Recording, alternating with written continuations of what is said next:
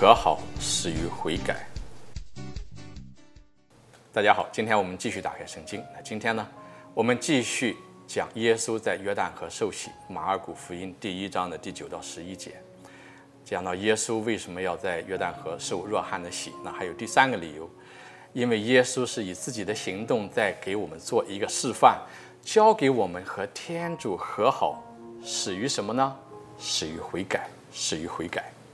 那我们看到说悔改与和好是吧？一个是悔改，一个和天主和好。其实这两个是同一件事情的两个方面，我们也可以说悔改就是和好，和好就是悔改。为什么呢？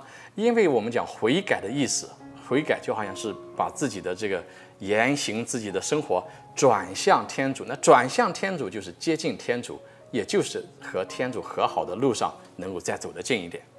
那有的时候人们会说，耶稣没有罪，没有罪，没有罪的人为什么要受悔改的洗？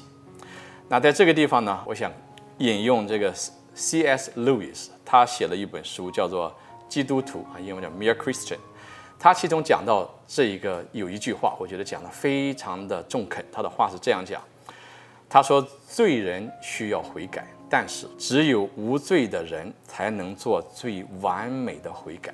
只有无罪的人才能做最完美的悔改。那如果我们从这个悔改与天主和好的这个。想到说是同一个意思的这个角度去理解，就很容易理解。因为我们罪人悔改的时候，悔改就是和天主和好。但是这一份悔改好像总也不能做到百分之百的完美。但是一个无罪的人悔改，实际上就是说无罪的人像主耶稣，他是一个没有罪的人，天主的儿子，他和天主是完全完全合二为一的，是在一起的，是。完完全全的一个完美的和好，这个只有一个没有罪的人，只有主耶稣可以做得到。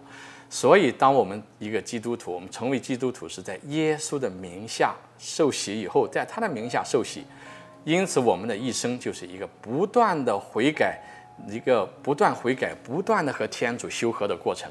这里就回答了两个问题：第一，耶稣受若翰的洗是给我们一个示范的作用，告诉我们。与天主和好始于悔改。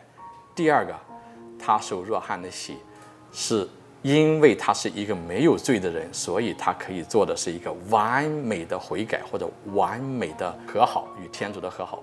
在耶稣内，我们的悔改也就是向天主不断的靠近，去达到一个完美的和好的一个过程啊，这样的一个旅程。因此，对于我们罪人来说，就是需要不断的悔改。不断的悔改，不停的在与天主和好的路上向前迈进。那耶稣在约旦河的受若翰的洗，就是给我们这样的启示，也使得我们能够走上这样一条路，悔改的路。好，今天我们就讲到这里，下期再会，祝佑平安。